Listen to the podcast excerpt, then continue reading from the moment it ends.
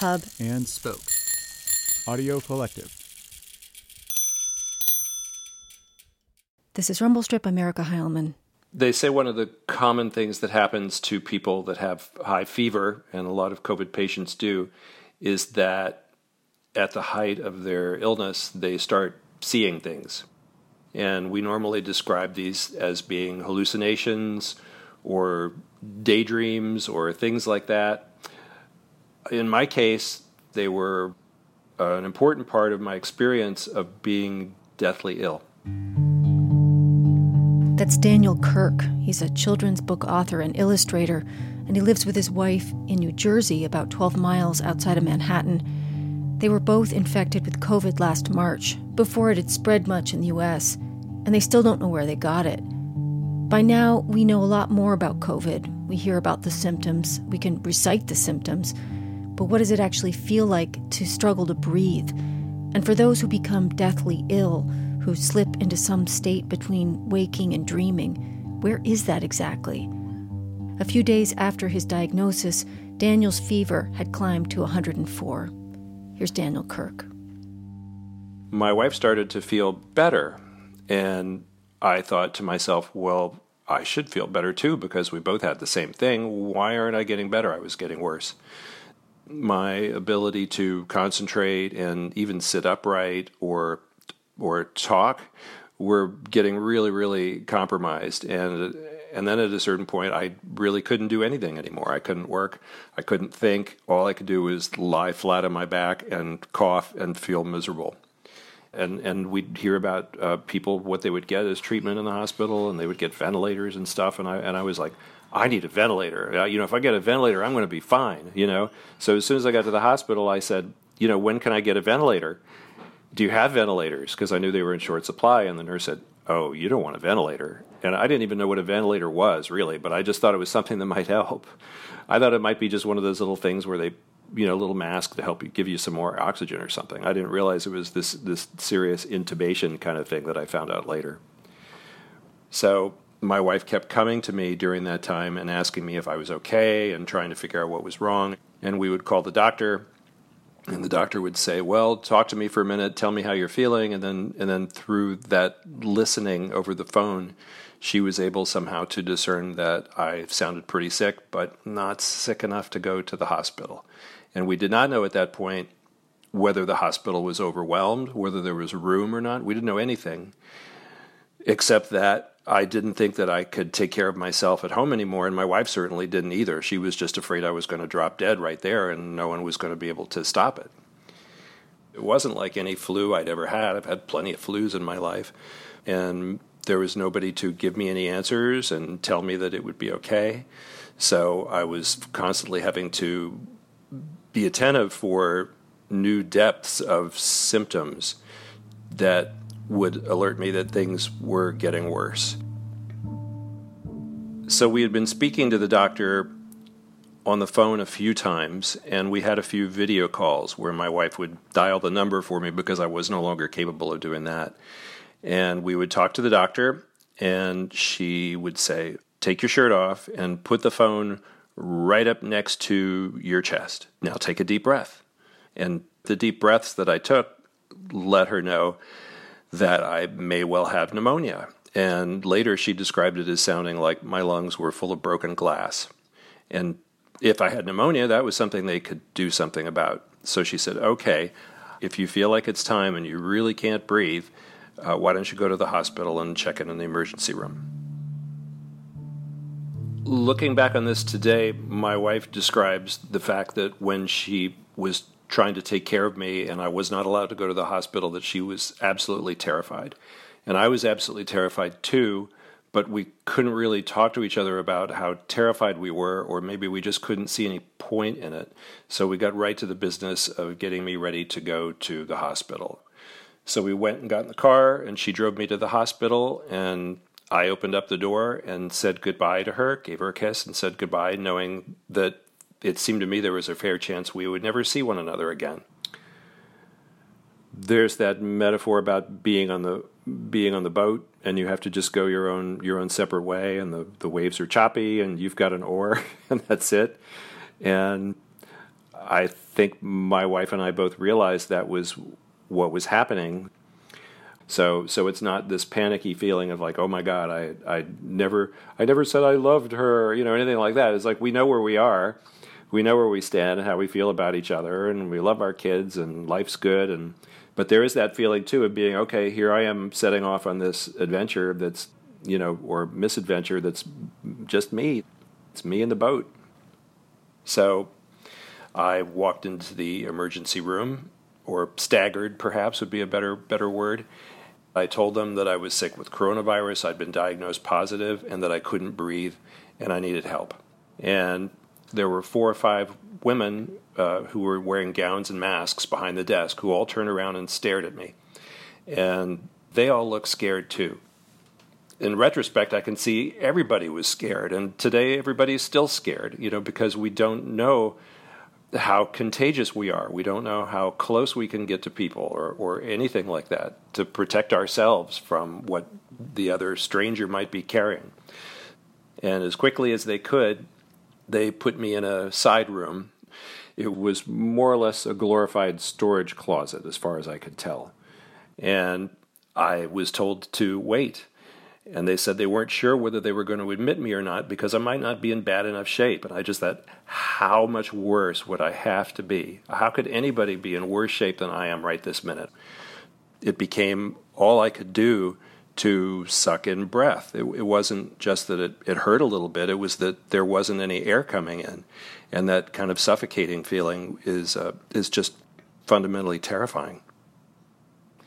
So I lay there shivering and my teeth chattering and coughing until they finally came with a device to take a chest x-ray to see if I had pneumonia. Because once again, pneumonia is something they can treat you for in the hospital.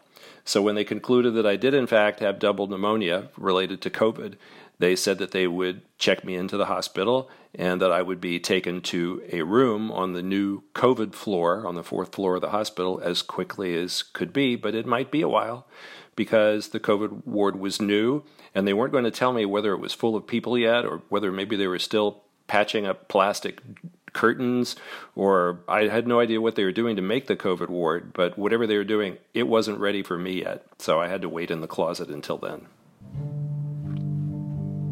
The first night that I was in the hospital in that little storage closet, I had the first of many what I would call visions that came to me.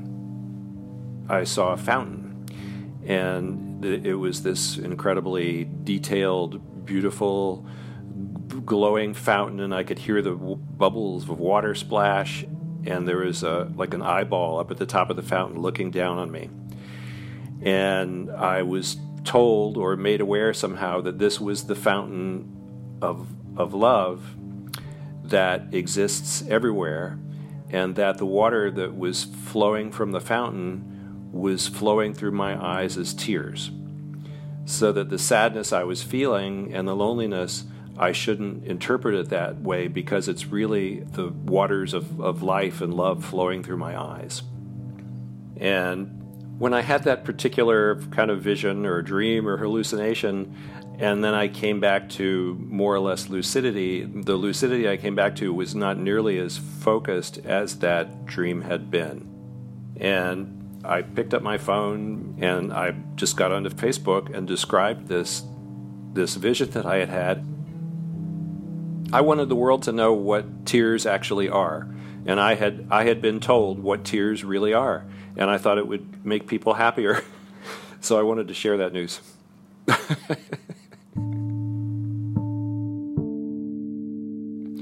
So finally they came to take me up to the 4th floor, and to me this 4th floor where the COVID ward was a sanctuary. It was going to be this fantastic place where people were going to know what to do. And so there was a whole lot of attention right at first, as I was basically tied up with cables and strapped to this bed so that I could barely move. And then pretty much they disappeared and I was left in the room by myself. People are isolated and no one, friends and relatives can't come visit you, and the nursing staff can't really come in just to chit-chat or anything like that. Everybody's very, very busy and they don't want to be in the room with you because you might get them sick. But at the same time, I was still moving through that business of how to get to the bathroom, and what if I have an accident, and they were having a hard time putting an IV into my arm, so they had to put the IVs into my hands, and I'd thrash around and pull the IV out, and then blood would spatter all over everything, and they'd have to change all the bedding to get, you know, to get the blood away. And in these periods where I would dream, where I have visions, it was sort of a blessed relief from the reality of being stuck in that hospital like that. There were many times in the hospital when I would wake up and feel that I wasn't my actual physical self lying in the bed, but that I was a battlefield, and that there was a war happening on the surface of my body. That I was just this vast expanse of ground, and it was dark, and there were soldiers running back and forth all over my body and shooting each other, and cannons going off, and once in a while there'd be a big explosion, and there'd be a moment of light, and in that moment of light, that was when the nurse would come into the room.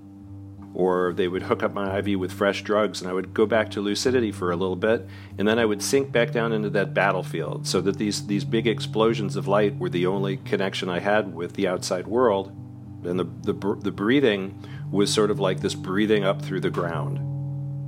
Like I was the earth, and the earth was alive, and my breath coming in and out of me was existence. How long can this go on? This is like this war that's happening in my body, and how long can I survive this? A lot of people have not survived it. Being deprived of oxygen is just about the most scary thing there is.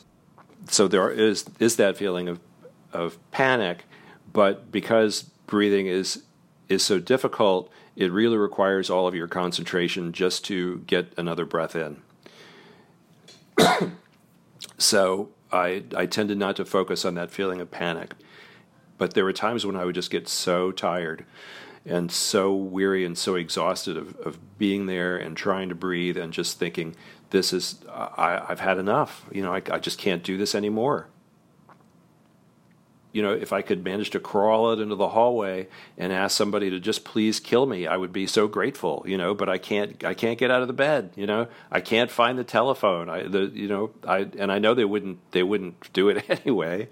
And you never know till you're in that experience, whether you're the kind of person who will just give up and say, okay, I'm dead, or whether you'll be the one who will keep fighting and fighting and fighting. So I sort of chastised myself for feeling so weak and ready to give up when I just thought, no, I have to, you know, there's so much more I want to do, and I want to see my kids grow up and have grandkids and all these things.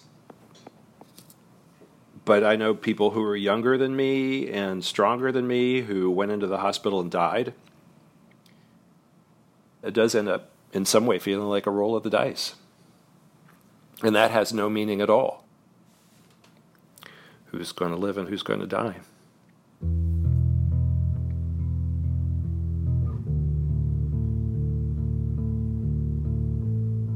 As I was getting sicker in the hospital right before it turned and I started to get better, I had one of these nighttime visitations from my father, who's been dead for 15 years. It was dark, and there was somebody in the room, and I was kind of scared, and I'm like, who's there? Is somebody there? And I just sensed somebody's presence, and then somebody came and took me in their arms, and I could smell it was my dad. And I said, Dad, you know, what are you doing here? And he didn't say a word, he didn't answer, but I could hear him breathing, and his breathing was very calm and peaceful.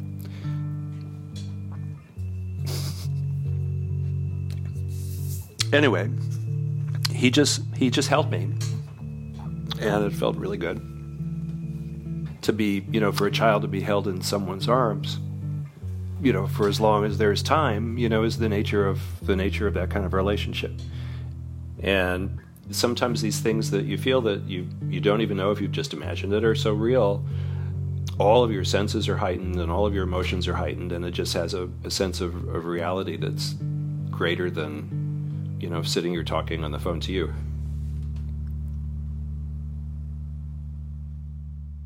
The hospital is a very different place than normal life. For one thing, it's not easy to get the lights off in a room.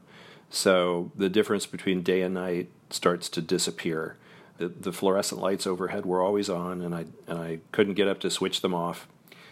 Couldn't find the light switch if my life had depended on it. And as I said, people come and go.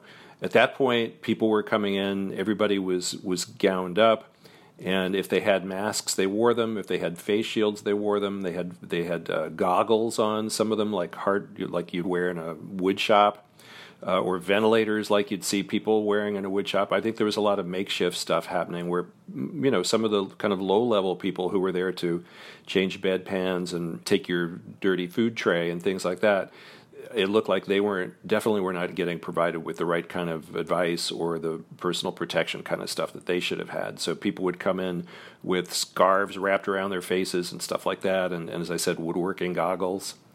And I had no idea what was outside the room. You know, once in a while I would hear moaning or crying from other rooms around me. I couldn't tell whether they were above or below or left or right. And when they would open the door to go out into the hallway, they'd always take off their headdresses and their gowns and their masks, and they'd all go right into the dangerous trash with that, you know, the danger warning, that red emblem that they have on things, and they would toss all that. And I would try to sit up and peer out the door to see what was going on out there. It was like the world had ceased to exist. The world now was only just what was going on in that room.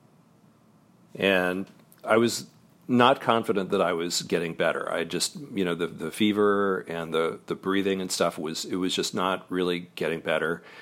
I was saying, you know, if I ever get out of here, I said to one nurse, if I ever get out of here, will I be normal again? Will I be healthy? She goes, well, you might need an oxygen tank to breathe. And I thought, really? Okay, so I'll need for the rest of my life to carry around an oxygen tank? I guess I could do that. But I was definitely not feeling well, and I had this vision that I was walking through a landscape, and it was alive. It was everything, and it was like psychedelic almost, or it was numinous. You know, it was, everything was alive. Everything in it was breathing and pulsing with energy and life. And I realized it was my grandfather's farm. And I was coming up over the hill to where there was a stream that trickled down to a lake, and all my relatives were there who had died. So I thought, uh-oh, this isn't good. This is what happens when you die. And my relatives came to me, and they you know, reached out their hands and said, you know, here we are. You know, are you ready? You want to join us? And I'm like, well, what do you mean join you? And they go, well, you could stay here if you want. And I stepped back, and I felt suddenly that the ground had given way beneath my feet, and that I was, I felt like I had become a strand of DNA, or a giant corkscrew, and I could feel my body was like molten gold, and that it extended in this screw-like fashion just down into the center of the earth and beyond. And every time there was a turn of the screw beneath me, it was another relative there from the dawn of time. These people had lived and survived and had children and suffered and died and prospered and all the things they did. And I was tied to them in this way that I could never escape. I was part of this molten, living presence of time and genetic relationship. And I thought, I'm not supposed to go back. I'm not supposed to die. And I realized I was stepping into a kind of a tunnel. It was a descending downhill tunnel full of fluid, cold water. And I had to get into the cold water on my belly and slide into the darkness. I had no idea what it was. It was dark and scary, and I didn't know what was happening. But I knew that I had to turn and get into this thing. It was either join my family of deceased relatives in this glorious post-life splendor, or I had to get into this dark tube full of fear and unknowing and coldness. And that's what I chose. And I got into that, and I slid into the darkness, and I woke up, and there was daylight in the room. And I was there in the hospital again.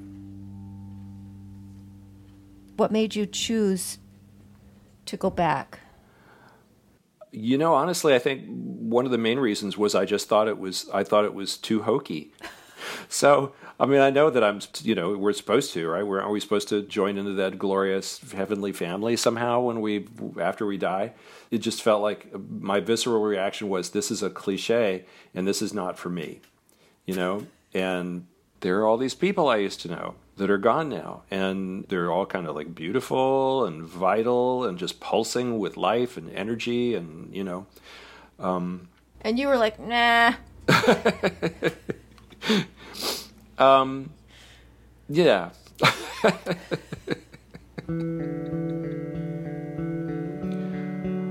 You know, they say that the people who have had sort of near-death experiences are often not afraid of death after that. And I kind of feel like that's true for me.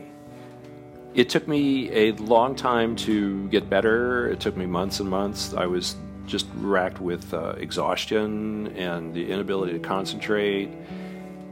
But I also feel like that, in a way, that there's a gap that hasn't been healed back up yet, which is sort of between my body and my spirit somehow. There was something out there in that place where you go beyond what's me and what isn't me to just something that's deep down inside all of us. And once you step out of your normal life where you identify what is me and what isn't me, you can find yourself in a place where you've tapped into something that everybody can have access to. And as close as I came to dying in the hospital, there was still this fire, this place inside me where visions come from, where the desire to live comes from. And the intensity of that fire was still immeasurably hot and consuming and vital and full of life.